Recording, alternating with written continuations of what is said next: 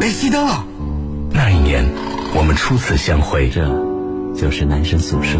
那一年，有人到来，有人离开。大家好，我是骄阳，我是一博。这些年，他一直都在。我是来自江苏交通广播网男生宿舍的主持人陈杰思，欢迎各位的光临。男生宿舍，你心灵深处永远的家。二十二点零一分的时候，这里是 FM 幺零幺点幺江苏交通广播网正在为你现场直播的男生宿舍。各位好，我是陈杰四。大家好，我是江阳。是的，今天是六月十一号，星期四哈。今天上节目的时候略微有一点点飘啊，怎么了？因为今天这个嗯，我的老乡张耀嘛，他不是一直在做龙虾嘛，然后他今天说杰斯，我就是让人送一份龙虾，你和朗朗一起品尝一下。嗯，然后呢，就是龙虾送过来之后呢，刚好文兰姐也在，朗朗也在，陈婷也在，然后呢，我们就这个还有何山也在，我们就一起人就分分享了那一份那几斤龙虾，但是他今天送来的口味呢是花雕梅子口味的啊，有。花香是一种酒，是吧？是，然后喝完之后呢，我就跟文兰姐说：“说姐姐，你有没有觉得，你有没有觉得你接下来有一件事情不能做？”她说：“什么事情啊？”我说：“开车。”她说：“对呀，对呀，我我吃的，我决定吃这个的时候，我就不开车，我就决定了今天要要不开车。”对，我说：“那对呀，可是我我感觉我的酒量也不行啊，就是真的很好吃，我吃了大概有二十支，嗯，二十支其实已经算是喝了一小杯酒花雕酒了吧，对不对？”话啊，差不多。然后我就开始头晕，我就现在就有点懵，有点晕乎乎的。这不是你酒量啊，这我的酒量就这么就就这么小啊，就这么浅。你都拿缸喝的以前。少来，以前我们节目组就是最能喝的人，你你排第一好吗？嗯，现在不行了。现在你是不喝了，你要喝，别人肯定也喝不过你。不，我现在不喝酒，是的。因为因为你因为你一喝酒就差点就就醉死掉，进了医院了都还能进了医院，完了之后也那个什么，也在大街上曾经就是就是跨过山河大海，跨过人山人海，没有想到吃吃小龙虾还能够啊还能够有一点点醉醺醺的微醺的感觉，还挺好玩的。啊！你看你这几天天天拉我去吃宵夜，搞得我今天就感冒了，好不好？吃宵夜跟感冒有什么关系？有的饭店就很热，有的饭店就很冷，然后这个冷热交替就会导致。说的好像我们一天一一一一顿也要去两家饭店一样。外边热呀，是因为你自己穿的太少。这这是夏天，又不是冬天。是啊，可是问题是你你你你从来不注意关键部位的保暖，你每天都穿着一个拖鞋，对不对？你不管怎么说，你你的脚部脚不能是完全都都都凉着吧？你不能老穿拖鞋吧？我喜欢穿拖鞋。你这个人呢，就是就是散漫惯了，所以说你你就穿不。但其实夏天有的时候你把脚保护好，其实是嗯防止你这个。受凉的一个很重要的重要的是你不能忽冷忽热。你要比如说在一个冷的环境要一直在，然后在热的环境呢就一直热。你不能一会儿冷一会儿热，特别容易感冒。你肯定就是心疼昨天晚上请我们吃夜宵了。我我我就请了一回，大部分不都是你请的吗？对呀，所以你请了一回你就心疼啊，然后就疼到感冒。对啊，你就就呕内呕到感冒，你知道吗？你不至于吧？回头把钱还你不行吗？呕死我了！你看，呕的我都感冒了，对不对？你至于吗？嗯，不不至于，真不至于啊。嗯，那不就那不就行了吗？放宽心啊，回头 再多请你吃几顿，再不会。哎，不过你可别再请我吃了，我可不去了。大晚上的，就真的跟感冒没有任何关系。你真的是太那个什么了，你真的是就是特别特别的这个。我发现每年到六月份我都会感冒一次，好像是定时定点的感觉。嗯，是吧？一到六月份就感冒，冬天反而不感冒。就有没有有没有人告诉你，如果再多嗯，就每年六月份再多感冒几次，你可能就不在了？不会的，我身体还很好。是啊，今天呢，我们跟各位讨论一个呃，就是特别有意思的话题哈。前段时间呢，就是杨丽萍老师。啊，我看了那个，是不是杨丽萍老师呢？她在这个一条简单的跟帖啊，引起了轩然大波啊，而且很多的这个公众人物都参与进来。对，这条跟帖呢是这样的：是杨丽萍老师发了一个自己自己生活状态的一个视频。嗯，呃，结果呢，这个呃，就有一个网友呢，他跟帖呢就说的。说说了他自己的一个道理哈，问题是，他这条跟帖呢，会有很多网友给他点赞，就表示有一大一大部分人好几万赞，对，是同意他这个观点的。其实我看到的时候，我还蛮伤心的，当时啊，是吗？对，我想说大家的，呃，就是思想或者是思维，就是。都是在这这种程度上吧。结果呢，这个事情过几天发生了变化。哦，是吗？啊对啊，就然后那个好多人反对这种观念和留言，嗯，然后只但是也也采取了不对的方式啊，逼的那个人后来好像好像还拍了一条视频出来，说大家不要来找他，不要来影响到他的生活，就留言的那个人。对啊，然后呢，就他我们来看看他的最早的最早的一条留言，他说一个女人最大的失败就是没有一个儿女，所谓活出了自己都是蒙人的，让你再年轻三十岁。到了一百岁，你的容颜还能够保护、保持三十岁的样子吗？即使你再美、再优秀，都是逃不过岁月的摧残。到了九十岁，儿孙满堂那种天伦之乐，就跟你没有任何关系，就类似于这样的这样的言论。对对对，哎，他这个话乍一听还挺有道理的，就突然听一下，就跟很多人，比如说呃，劝说，哎，杰斯，你为什么还就是冬天的时候不是很冷吗？是吗？你为什么还不找一个老婆帮你帮你暖被窝？嗯你为什么还不找个老婆帮你做饭？嗯，你为什么还不找一个老婆帮你这个什么打扫屋子啊什么之类的？我在想说，你们对于伴侣的这个要求，就是这么狭隘的吗？对不对？还有人说你你真的不打算要要孩子吗？那你那你老了之后该怎么办？没有人照顾你，下场很凄惨的，嗯，对不对？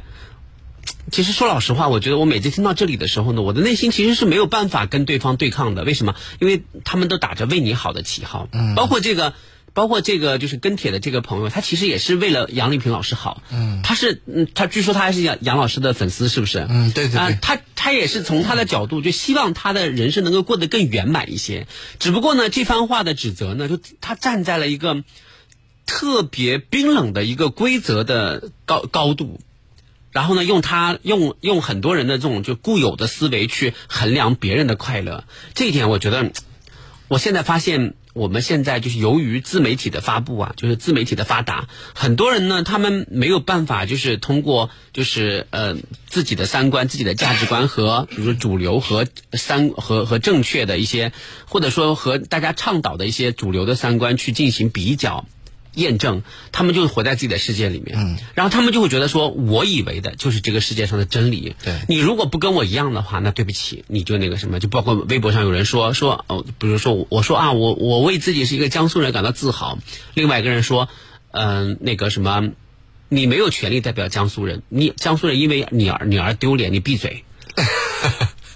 什么哪儿跟哪儿啊？这是对，就是我我我因为我是一个江苏人而感到自豪，这个把自己放在几千万江苏人之一，这个是没有这个角度是没有问题的吧？对不对？对可是他说你你闭嘴，江苏因为因为有你而感到怎么样怎么样，这个就把自己代表了嗯放在了代表江苏人的这个、哦这个基础上，两个人的角度是完全不一样的，而对方只不过是一个十九岁的女孩。啊，是他也不懂这个吧？不，他不是不懂这个，就是现在很多年轻人他们自视太高了。嗯，就是像我们这种上了年纪的人，我们发言都很谦卑啊，我是几千万分之一，我是怎怎么样怎么样，我们都注意角度，嗯啊，对，对不对？嗯他们不管不顾，因为他们正处于意气风发的时候，他觉得我的世界里面就是我说什么，这个世界就应当是这样的。如果你们反对，那就是你们不对。嗯，所以，就所以当这种就是自我意识它越来越越来越膨胀的时候，我觉得就是会导致现在这个网络上有的时候。有的时候你，你假假设你误入到了某一个跟你三观不合的人的这个微博里面，或者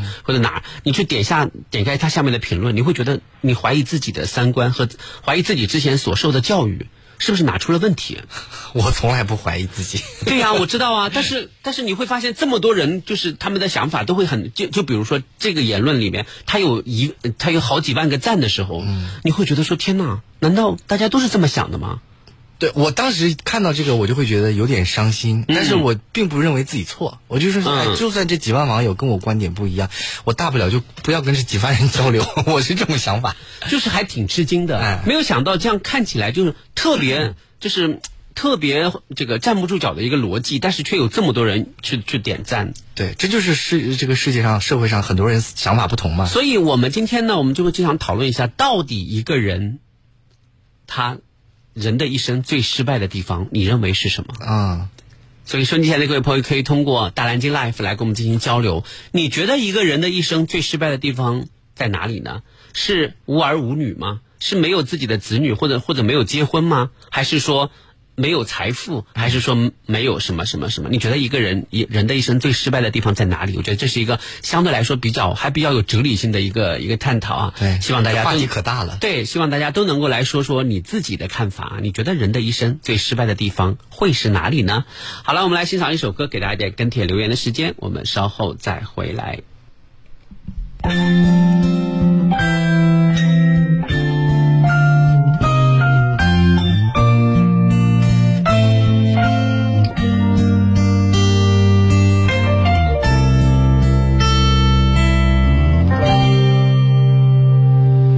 回到最初的起点，记忆中你青涩的脸，我们终于来到了这一天。桌垫下的老照片，无数回忆连接。今天男孩要赴女孩最后的约。又回到最初的起点，呆呆地站在镜子前，笨拙系上红色领带的结，将头发梳成大人模样，穿上一身帅气西装，等会儿见你一定比想象美。好想再回到那些年的时光，回到教室座位前后，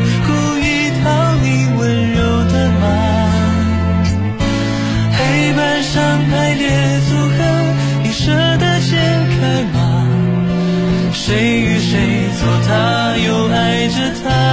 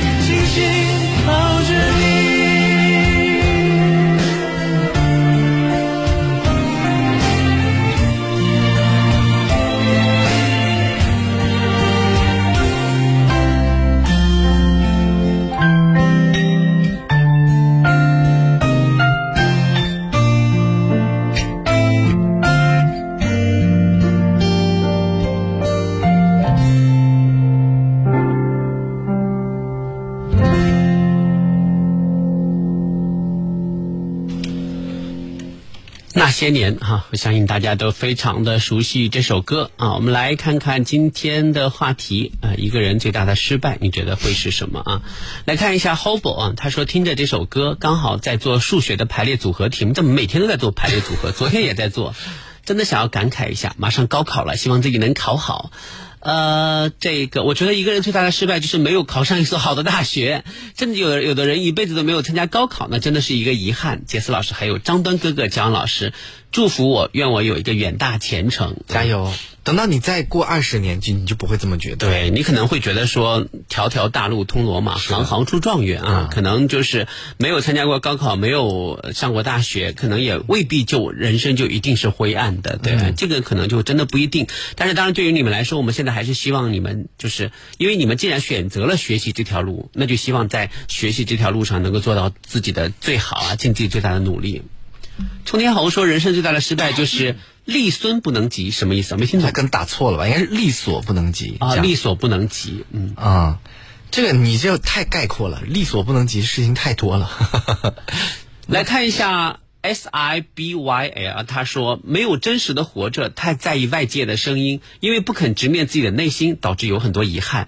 简而言之呢，就是没有更可能的取悦自己。嗯，太在意外界的声音是啊，因为有的人做任何事情都特别在意外界的声音，就比如说啊，嗯，我就拿我妈来说吧，她就是很在哎，我们上一辈的那些人都很在乎别人看法。我妈有的时候会跟我说，她说。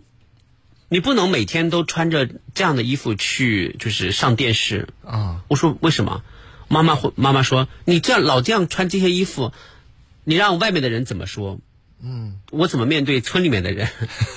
我说我穿我的衣服跟他们有什么关系啊？他说你你好歹也是一个小有名气的主持人，你穿的要正规一点啊，对不对？要正规，在。爸妈的眼里面穿的正规就是就是那个什么，你要是穿的稍微，比如说我以前不有那个中国风的这个一些这个什么刺绣啊什么的衣服的那个什么，然后我妈就就会觉得说特别不能接受，她说你是什么身份？你敢把龙穿在身上？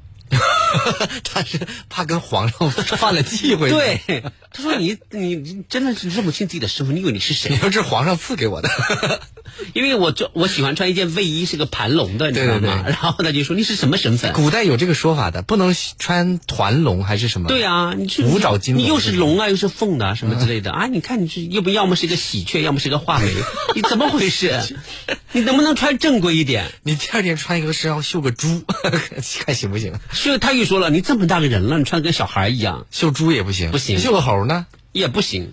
我我不是买了一件那个兔子的那个睡衣嘛？啊，对呀，那个睡也不行。我就回家穿了一呃穿了一件，然后我妈就硬把我拖进房间，然后让硬性逼我换掉。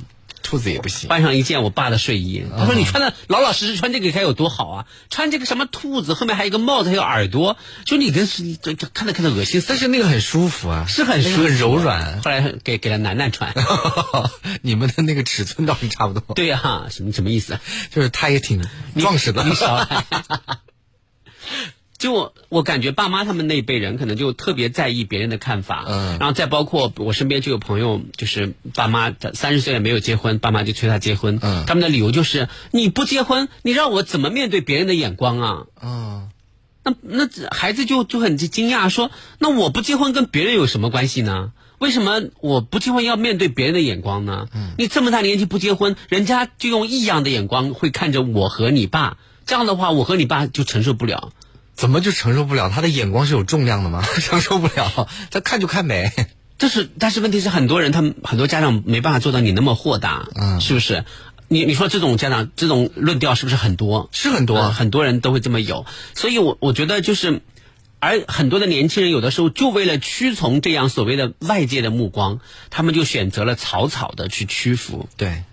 后来也是有的，有人的坚持是什么？有的人的坚持是为了内心最后的倔强。我就不相信我遇不到那个让我可以付出所有的人。嗯，我就不相信我遇不到那个跟我琴瑟和鸣，我们俩这个三观到处都很吻合的人。嗯，我不想将就。嗯，如果找不到合适的，我情愿一个人单着。那这些都是很多人当时的坚守，但是因为就是外界给他们压力，他们觉得哎呀算了算了，好了好了，那既然爸妈就这么催，那就就这个吧。你要知道，你这么一做决定，有可能是你。当然，你也，你也，你也可能会赌到，比如说呃特别好的、特别合适的啊，完全非常非常的幸福的啊，找到挖到一块宝，对，宝藏男孩、宝藏老公，对不对？或者宝藏老婆，介绍来的。但是呢，你也有很大的几率会遇到，会埋下就是悲剧的种子。是的，对不对？你可能之后一辈子都过得不开心，但是你又不敢离婚，因为你又怕别人的眼光。啊，爸妈就会说：“你说什么啊？离婚？我们都我我们家从上往上三代都没有离婚的，你让我们怎么面对别别人的眼光？你看，那我做第一个不是挺酷的吗？我是第一个离婚的。你这个人真的是，因为我以前我妈妈也有这种观念，我跟她说，弗洛伊德说过啊，就是所有的那个困扰啊、痛苦啊、你的烦恼都来自于人际交往。就是你如果把这些东西都放得下，然后把这个人际交往，你干脆你不喜欢这些人就不跟他交往，你的烦恼就会少很多很多很多很多。这然后慢慢的呢，他就理解了这句话，真的，你不要再在乎那些你不喜欢的人，然后你遵从自己的内内心，你就会快乐很多，是真的是这样的。是啊，所以我觉得，我觉得就是，呃，我。当然我，这是我们两个的观点哈。我觉得就是人最重要的就是嗯不要把别人的眼光太当回事儿。当然你要考虑，比如说有一些公序良俗的大是大非的问题，你要考虑别人的这个这个一些这个目光或者别人的舆论，这个我觉得很很正常。因为人你不可能每一点都正确，你参考一下主流的一些价值观的言论，我觉得其实是应该的，对吧？你也可以及时的调整自己的言行，但是呢，不可以就是在很多事情上，很多明明可以坚持自我的事情上，还要在意别人的眼光。我觉得那那如果是这样的话，有可能就是嗯，反倒让自己过得不开心，是太累了啊。好了，到了半点广告之后，我们再来讨论一下，你觉得一个人最失败的地方在哪里？欢迎各位提出你们的观点。我我跟骄阳呢，其实我们俩本身没有太多的观点，所以需要听听你们的意见。是的我相信每个人的经历呢都是独特的，而每个人的感慨都是跟自己的经历息息相关的。我们想听听你的经历，也想听听你的总结和感慨，或许你能够帮到其他需要帮助的人。好，我们稍后再回来。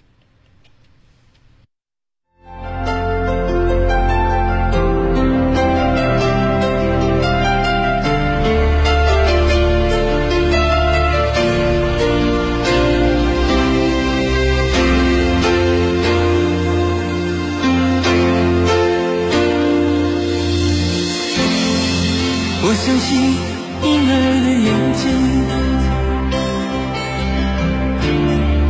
我不信说谎的心，我相信清醒的泪水，我不信甜甜的柔情。我相信幸福的风，我不信流浪的你，我相信患难的真情，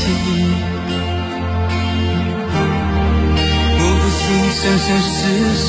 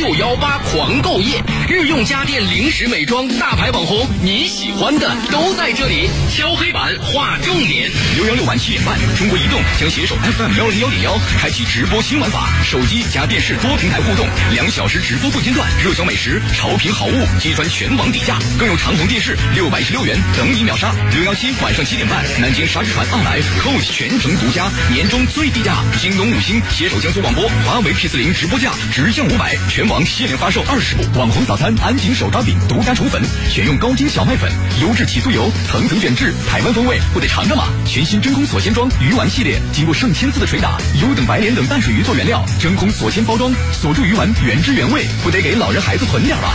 助燃经济，实力宠粉。江苏广播直播嗨购节六幺八狂购夜，六月十五日至六月十八日连卖四天，就在大南京 APP 和爱逛小程序等你来嗨购。详情请关注微信公众号“江苏交通广播网”，输入数字六幺八即可进入直播链接。宠粉福利，感谢有你，感谢京东五星电器、中国移动、南京沙之船奥莱、安井食品、小鲜炖燕窝、恒大地产、国槐堂铁罐山药粉品牌倾情赞助。一杯岁月，十载光华，封藏我的岁月，开启你的故事。珍宝坊丰坛酒，封藏岁月留香。宝贝，你的五 G 手机我承包了。这么豪横！买联通五 G 手机，用支付宝享千元优惠，就是这么豪横！联通享宴，服务到家。烧烤认准锅圈实惠，锅圈实惠新上百余款烧烤食材，每款均为秘料腌制。吃烧烤认准锅圈实惠，烧烤酒水小龙虾满足您在家户外烧烤一切需求。锅圈实惠，好吃不贵。祖国护大家，锦华住小家，足不出户，二十四小时线上全方位服务，找锦华装放心的家。你还在苦等六幺八折扣吗？不用等啦！途虎养车六幺八惊喜狂欢季提前享，即日起至六月十八日，途虎狂撒六点一八亿红包，享六千一百八十份一折秒杀。详见途虎 APP，养车就是途虎。狮子头，北方话叫它大肉丸子或四喜丸子，扬州人管它叫大斩肉。可凭什么扬州狮子头千百年来盛誉不衰？配料是绝招，六成膘肉，四成精肉，这是扬州狮子头口感鲜嫩的关键所在。一颗扬州狮子头下肚，对肉的理解十分透彻，百分满足。纵在四海，味觉永远定位家乡。FM 幺零幺点幺，江苏交通广播网，美味不绝于耳，寻味即刻出发。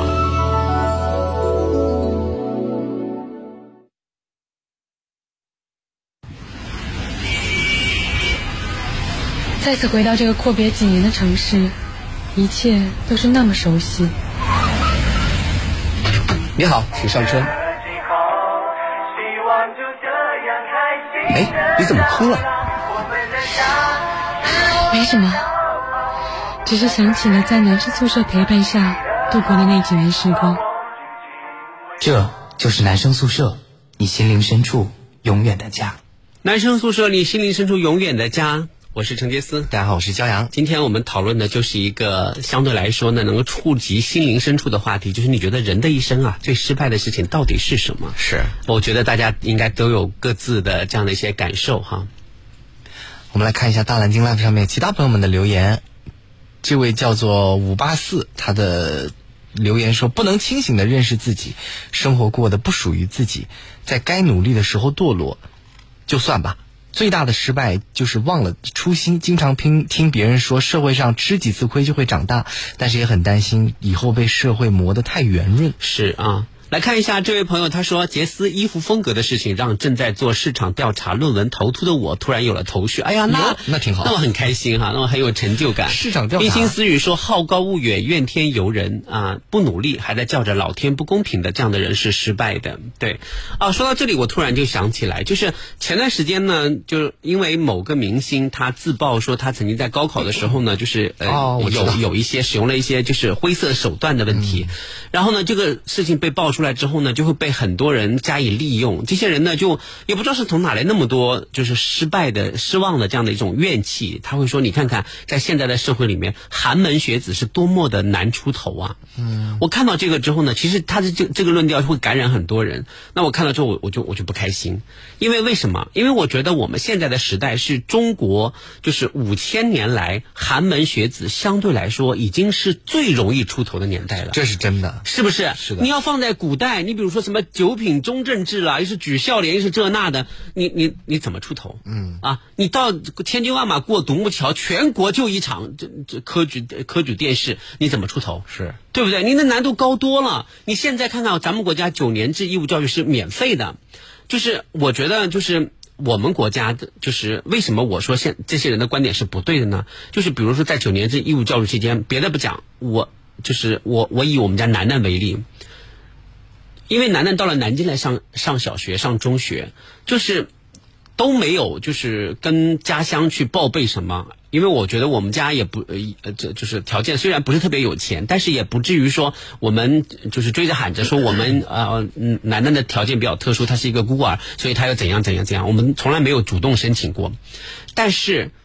每一年开学前，或者是每一年过年前夕，就是就是家乡的，就是那个地方的民政的负责人，他都会打电话给我妈说，怎么请请问一下这个宝宝现在情况怎么样？啊有没有什么需要我们帮忙的？啊然后呢，那个就是呃。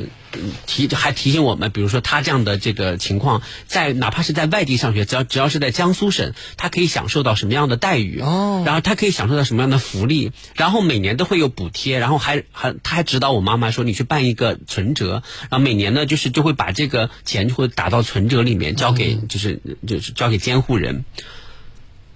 我一开始都不知道这些事情，后来我妈告诉我了之后，我才觉得说，你看，我们从来没有主动去跟他们沟通和报备过，然后人家就就做做工作做的那么细致，从这个小细节说明了咱们国家对于九年制义务教育和一些特殊的需要帮扶的这些孩子们，其实我觉得绝大多数都是尽心尽力的，是的对吧？那在这种情况下，如果你还喊着说寒门学子难出头的话，那你告诉我，怎么样才叫才叫容易出头？哦，因为你是寒门，所以不需要成绩好，不需要竞争，你就直接可以出头了，是吗？这不是典型的我弱我有理吗？对，还是要努力啊，对不对？你还是要好好念书。就是给了你一个公平竞争的机会。你是寒门，你家里条件不太好，没关系，你好好的去学习，你把的学习成绩搞好了，你考上一个大学，然后完了之后，嗯，就是你通过通过，或者是通过其他。各种不懈的努力、啊，你你学了一门手艺或者怎样，你完全都可以实现自己的人生目标。嗯，怕就怕什么？怕就怕你自己又不肯吃苦，然后呢，比如说你想你想当官儿，但是你又不想通过现有的这种就是选拔渠道去，你你又会觉得说，哦，我这么高的水准，应该他们来请我。然后事实上没有人会请你，然后你又会觉得很失落。你说，你看我们这些寒门的人到底难出头，这就是你自己，你自己用了这样一个理由，给了自己偷懒的机会，或者为自己的不作为而辩解。是的，别的不说，我就是一个家在农村的孩子，我们家条件就是很差。那我觉得我经过我自己的努力，我这而且关键是我的成绩还不算好，嗯，我都可以通过我的努力考上一个本科，然后呢，从嗯通过考试进了江苏广电总台，找到一份好的工作，对不对？嗯，所以我觉得，我觉得就是从我的身上和从我刚刚讲述的这些例子来看，我们现在已经所处的已经是一个特别好的时代了。如果你自己还不能出头，那有的时候多多多少少地从自己身上找点原因。是不是自己不够努力？对不对？是的，从自己身上找点原因。所以这就是我想说的是，这个呃，千万不要不要就是在该努力的时候不努力，然后怨天尤人。这一点我觉得就是冰心思雨总结的特别好啊。好，我们来看一下接下来这个朋友啊。他说感情这个事情还是得慎重，真的不要在意别人的眼光。我姐刚二十出头，我爸妈就催结婚，然后很草率的决定结婚。现在发现两个人真的很多地方不合适，一直闹离婚，但是又放不下小孩，这个事情搞得真的蛮复杂的。所以干什么事情都宁缺毋滥。嗯，讲的很有道理。是的，真的啊。有的时候呢，我相信收机前很多朋友，你你们现在回过头来看，你们会发出这样的一个感慨：你你觉得你自己这一生最失败的就是。就是摊上了一桩失败的婚姻，失败的婚姻，这就不要在一起不就行了吗？哎呦，没有你想象那么简单，很麻烦是吧？很麻烦的，涉及到双方的。身边有一朋友也在闹这个事。我还有个朋友，他的他不离婚的理由更离奇，是什么？但是还挺挺暖的，挺暖的。嗯，离婚理由有什么暖的？因为她的婆婆对她太好了。那你可以离婚，但是继续跟婆婆保持好的关系。但她觉得这样对不起婆婆。嗯，因为婆婆对她太好了，啊她觉得婆婆对我这么好，是因为我是她儿子的老婆，我是她孙子的妈妈，所以她对我也很好。她说这样好的婆婆到哪里去找？婆婆好，但是老公不行。对，这倒挺奇怪的啊。这这是我见过特别特别奇葩，但是又让你苦中带着一点点甜这样的一个理由，你是不是觉得这个这个女孩她的命运还不是最糟糕？嗯，她比那种婆婆恶、老公差要好多了。对不对？是的，她至少婆哎，那就离婚看看。如果离婚了之后，婆婆继续对你好，就表示婆婆是真心爱你。那为什么要这样试呢？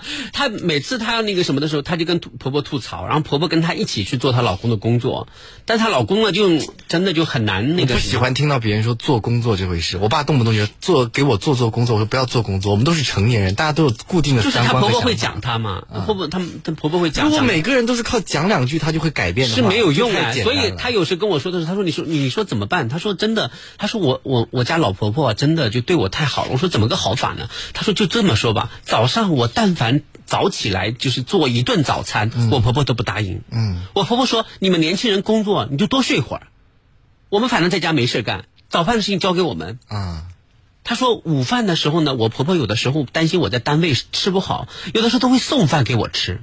哇，这么无微不至、啊。他说这个便当打开啊，满满都是爱。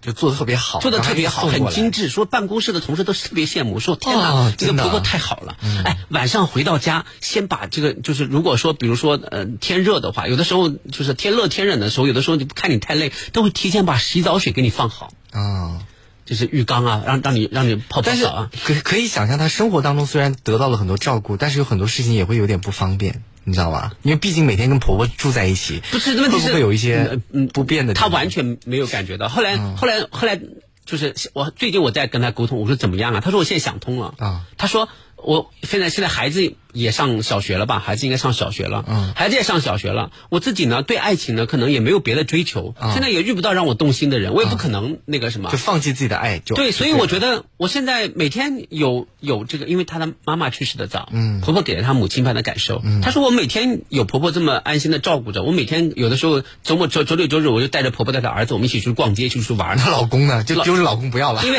因为全家人都跟老公闹矛盾 啊，老公可能他跟我说，老公可能在外面有人了。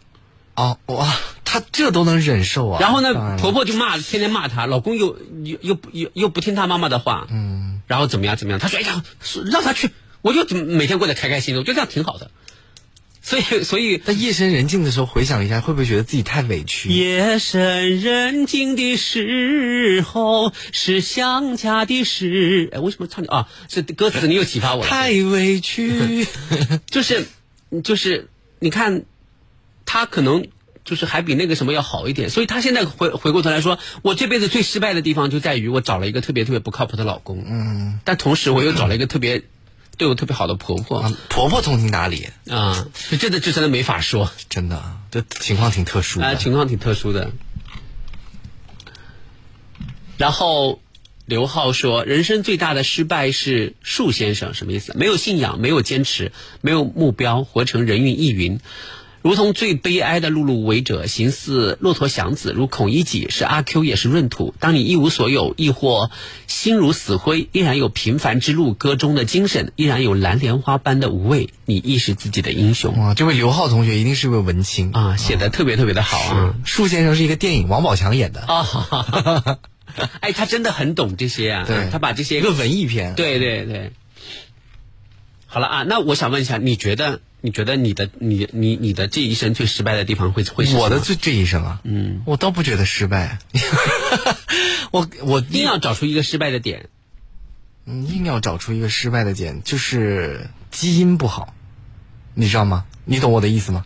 基因不好，你就说嫌自己长得丑呗，啊，不是丑的问题，是丑的问题，这个确实也是丑。我看过一个呃一个一个谁说的，就是命运，不是我们经常会讲到命运，命运嘛，命运是拆开来的，第一个就是命，第二个就是运。啊，是。命是什么呢？命就是你生下来的基因，就是我爸妈给我的，或者这个这个带下来的是这个。运就是自己努力奋斗的结果，运就是你后天去努力去奋斗的这个东西就叫运，这个加起来就是你你可能就组成这个。但我觉得我的基因可能没有那么好，我懂，嗯。对，因为你爸妈都没有把好看的相貌给你，没有把健康的身体给你，没有把高智商的大脑给你，这个最重要，对不对？就是你你你每个人的智商其实是不一样的。我希望就是一生下来我的智商就会很高，然后对于事物的理解就会很，学习东西很快，你知道吗？人在三岁到五岁的时候，那个所学到的知识，对这个世界的了解，就对这个宇宙的了解就很重要。那这个真的不能怪你爸妈。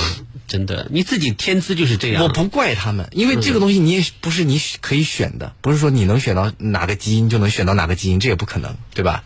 所以还是还是要靠那个后天的努力的这一块后天的努力这一块呢，我做的可能也不太好，就对了。这个后天为什么这么不努力呢？也就是因为因为没有一个特别宏伟的目标。因为很多人他愿意去努力，他是有一个具体具体的目标。你是属于那种小富即安型的。关键我也不富啊，我富了也就算了。我就是就是你会觉得哎自己的生活还不错，嗯，然后就不会给自己再定一个更高一点的目标去追求它，然后去实现它，实现自己的目标。其实这个很重要，这个你的人生才会有一些价值体现出来。哎，是是是是，要给自己定目标。我们来看一下接下来的这个朋友啊，他说的是什么啊？Lighting 他说，我觉得最大的失败是考了五十九分。五十九分还不算特别的失败，因为因为因为好像之前就是呃四级嘛，说这个五十九分就没有，呃呃是是那是考什么五十九分就没有那个毕业的这个就四级呗证书是吗？四级啊，五十九分就没有。后来我听说这个可以放宽，说五十五分以上就以上就可以。那最悲伤的应该是考了五十四分吧？再怎么放也放不到你手上，对不对？对对。总会来不及啊，够不到你那。啊，斯克莱特说：“我反驳你一次，老大，义务教育是指机会平等，过多的钱只是为了满足对财富的贪欲，不是为了生活。贫与富，有钱没钱是两回事儿。什么意思？没听懂。我说的义务教育就是指的机机会平等啊。对啊，就是机会平等啊，大家都可以去去接受义务教育啊。对啊，就是这样子的，就是给给你一个平等的机会啊。嗯，给所有人都是平等的机会，这不挺好的吗？对对对。”好啊，我们来看一下大家的留言啊。说呃，斯克莱特说要放一首《爱拼才会赢》，PK 一下闽南语啊。算了算了算了啊。我来我来是要唱吗？我因为你要唱。我来谈谈我我心目中的对于最大的失败的感官哈。嗯。我觉得最近这段时间其实纷纷扰扰有很多。嗯。啊，有的有的年轻人呢，他们就过度的活在自己被裹挟的情绪里面。那我一度以为，就是活在自己的自己的情绪世界，丧失了对外界的，就是呃符合主流价值观的一些评定啊评判，甚至呢，就是借着一些所谓正义的理由，做出伤害别人的事情来，还沾沾自喜、洋洋得意的这样的一种人。我觉得他们，我那个我一度以为我会觉得他们是失败的，但是后来呢？我又转换了这种想法，为什么呢？因为你觉得别人是这样的人，而别人也会觉得你是这样的人，对，是不是？非常正。所以在这样的情况下，那么大家如果能够井水不犯河水，各自愉快的生活在自己世界里面，那也挺好的。对，那你就快乐你的，我快乐我的，就包容。但是有一点，千万不要觉得别人什么事都是最差，都不如你，而你永远比别人有优越感，然后你就去攻击别人，去批判别人。这就是你不对，嗯，是不是？你要你要活在自己的那种话术、自己的逻辑里面，那是你的事情。那别人也可以活在自己的世界里面。那只但是只要这两个世界不发生冲突，或者或或者是你不要觉得他们这就是脑残，他们就是笨，他们就是蠢，而我天生就应该把他们踩在脚下。你只要不这么想，就是安相安无事，那那就没什么问题。但是你一定要这么想，你说对方哪怕说在自己的世界里面，就是就是就是自己过自己的，或者自己快乐自己的，不行，我要消灭他们，我要让他们在这个世界上社会性死亡，那对不起，这就是你的不对。我我这个观点有道理吗？有道理啊，对不对？就不要管别人来，你管别人干嘛？你给管好你自己，管好你自己就是就就是最好的。我一度我后来我我我转过来之后，因为我发现有很多人也用这样同情的语气在在看我啊，在讨论我说。陈杰斯真可怜，他可能被洗脑了，什么之类的。我当时第一反应就是觉得很荒谬，我怎么可能？后来想想，对啊，在别人眼里你就是这样啊。对，因为你们观点可能差的比较远。对，所以那就干脆就不要不交流，强行去要让对方接受你。对，我不去干涉你，你也别干涉我，这不最好吗？嗯。好了，这个这一趴过去，我又开始思考，那那最失败的地方是什么？是什么？最失败的地方是什么？最失败的地方是什么？我现在现在到现在也一直在一直在思考，嗯，人生到底因为什么而失败呢？我现在有个感悟，嗯，就是不能活到最后。真的是这那你不是最长寿吗？你不是挺到了最后，你把所有人都熬死了，你不你不是最最大的赢家吗？就是我身边，因为我我不是有一个朋友是做这个呃呃少儿教育的吗？然后他今年生病了。就做一个喉管的切除手术，然后他他就是经历了这一场大手术之后，他就觉得，嗯，因为之前他是一个工作狂，非常的拼命，当然他事业做的也很有成成就，然后今天经过了这个以后，他就经常跟我们说，你知道吗？没有什么东西是成功不成功的，活到最后那才是成功的。嗯，因为他差一点就挂了，他回头来跟我们分享这个，就是竟然是这一套理论，让我觉得，因为我可能还达不到他那个高度，所以我觉得。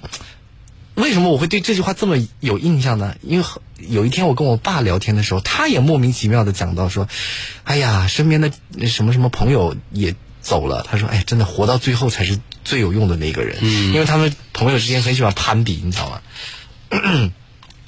当然了，我还不能体会到这句话真正的含义，可能等我经历过了之后才能体会到。所以，我我目前的观点啊，保不齐可能以后会发生改变。我觉得我目前的观点就是，我觉得人生最大的失败啊，就是你当初那些你明明可以很简单就可以做到的事情却没有做，事后却异常后悔。什么意思？像很简单就做到？就比我举一个例子，比如说我的外婆去世之前，嗯，然后呢，其实我那个时候。我的内心，因为我很爱我的外婆，我的内心一直有个强烈的愿望，说不行，要不我就干脆请几天假，请一个年假，我就回家看她，回家一直陪着她，挺好的。因为那个时候她已经生病了嘛。但是你知道。人就会觉得说，哦，嗯，要么就还没有到最紧急的时候，侥幸心啊，要么就觉得说，嗯，就是，嗯，就是，哎，工作太忙，要不再再等几天嘛，嗯，就一直都没有那那根弦。其实对我来说，我觉得如果请个假回去的话，这个事情操作起来并不困难，是难的是什么？难的是你要你要放下很多事情。对吧？因为当时真的工作特别忙，你要放下很多事情，你要放下很多活动。但其实，但其实，如果全是我自己的事情也就算了，因为活动是别人，是也有可能是别人的活动。我要一停下来，可能会影响到很多人，学校啊、学生啊、选手啊、主办方啊，都可能都要等我一个人。我觉得那样就是动静太大了，所以这个事情就一耽搁就耽搁到了最后。突然，我妈给我打电话说，外婆已经走了。嗯，然后。真的就就一开始那个时候就浑浑噩噩就回去呃奔丧啊或者怎样啊就是办丧事啊就没有觉得特别的难过。大概过了三年以后两三年以后有一天我在收拾我的电脑的时候一个老电脑的时候，我翻出了我在有一次送我外婆回家在南京火车站那个背背对着玄武湖的那个湖和高楼拍的一张照片啊，我当时就愣了一下，所有的情绪都在那一刻就被。激发出来，我突然想到，我原本可以多陪他很多次，但是我都没有做到。嗯，然后我一个人在办公室，就是拿着抱着这张这个照片，哭了好久好久，后悔不已。真的，我想说，如果现在有后悔药，我愿意用生命去换取。我怎么可以那个时候这么简单的事情，为什么当时没有做？所以现在再回头来看，就真的无穷的懊悔。所以现在要把自己的时间给自己爱的人。对。但是你不觉得你不觉得现在在回在在呃体会到这些而有点晚了是吧？已经晚了，也不晚。其实我觉得对于外婆来说，我的这个悔悟已经晚了啊。可能外婆从来没有怪过我，但是我的内心一直都非常非常的难过。所以我一直都觉得我的人生最失败的事情，就是有很多事情在当时该做的时候没做，没有做，事后再去后悔，这是我最失败的地方。不晚，你接接下来你可以比如多陪陪家人，多陪陪任何就是你那个。所以所以你看，我现在就是特别特别在意。意我的妈妈，我动不动就给我妈打电话，这就对了。最近情绪怎么样啊？嗯来跟我聊聊。这这怎么听着不像聊聊的口气？对啊，然后就是我妈身体不舒服给我打电话的时候，就是她说：“哎呀，我在挂水。”然后我就我就我就我我就会对她发火怎么不告诉我一声啊！我说怎么回事啊？你这么大年纪了，你不知道吗？你还以为自己是三四十岁的年轻人啊？嗯，然后就就就一直在批评她。我妈也也受着。我们说哦，好好，我会注意，会注意。对，所以就是就是，但这件事情真的，我我是觉得这是我可能是我一生当中就是很遗憾很遗憾，也觉得很失败的地方。我完全可以做到我自己，就是后来想起来没有遗憾的地步，对不对？但当时真的就不知道为什么，就是感觉好像就很多事情就就抓你、挠你，然后就阻拦你，然后就怎么样？说到底还是没有把其他的东西给抛开。哎，对，就还没有抛开其他事情的勇气和和决心。所以我觉得，如果要你要让我来说的话，我觉得我这辈子最大的失败就是很多简单的事情在当时该做的时候时候没有做，嗯，事后却后悔不已。对，好啊，这个我相信大家都会有各自的一种这个认识哈。啊、接下来这个朋友他说。LT 啊，他说最失败的就是不能为自己活一次，活的只做自己想做的事情，活成自己的样子。有太多人告诉你你应该这样，必须那样，这那你为什么还是我们刚才说的事情。那你为什么非听他的呢？他让你这样，你就得那样吗？陈先生说最大的失败就是没有朋友，哦，没有朋友也对，我觉得也对啊。悠悠未央说最大的失败就是没有人给我礼物。那我跟你一样失败，我我也没收到礼物啊。是啊，杨丽萍，杨丽萍就就说了啊，杨丽萍说，人都会走向衰老，走向死亡，谁也救不了你，但你的精神是年轻的，你的气息是美好的，就会散发出一种特殊的味道。只要自己认为过得好，没有伤害其他人就可以。谢谢大家的理解和爱，希望我们都能自在如我。嗯，蛮好的。他可能有的人体会不了那种他说的那个境界啊。我经常看到一些自己不理解的东西的时候，我就会说，不是人家说的不对，而是我还没达到那个境界，所以理解不了这个东西。嗯，就像杨丽萍老师回复这位网友的这句话一样，可能那位网友觉得生孩子是他最重要的事情，但是杨丽萍老师可能不这么觉得，所以双方都那要生得好才是你最幸运的事情，对不对？你要把他养得好才是你最你养什么叫好呢？什么叫不好？不是你养一个忤逆的、不孝顺你的，就是有很多人说，那老了的时候没有人会赡养你，你以为你生个儿子老了就一定会赡养你啊？哎，大部分都会吧？是大部分都会，但是也有也有很也有很多不孝顺的，到老了之后就根本就不愿意承担这个责任的人呢、要不然怎么有忤逆这样的这样的词语产生呢？养孩子最重要的目的是让你的孩子健康成长，而不是就求着他将来来养你吧。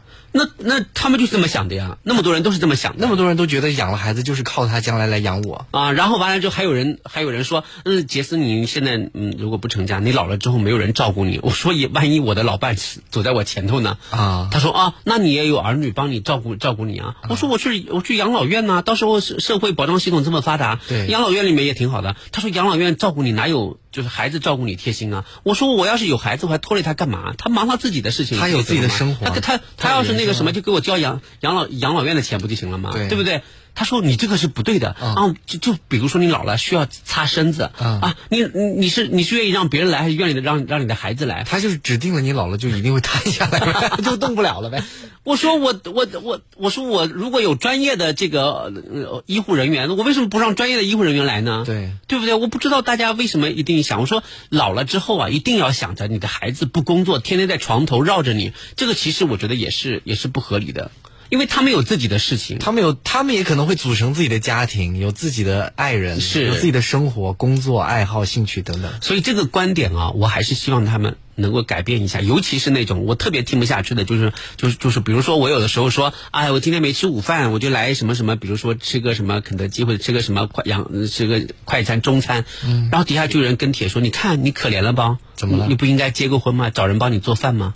我说为什么说听起来就这么？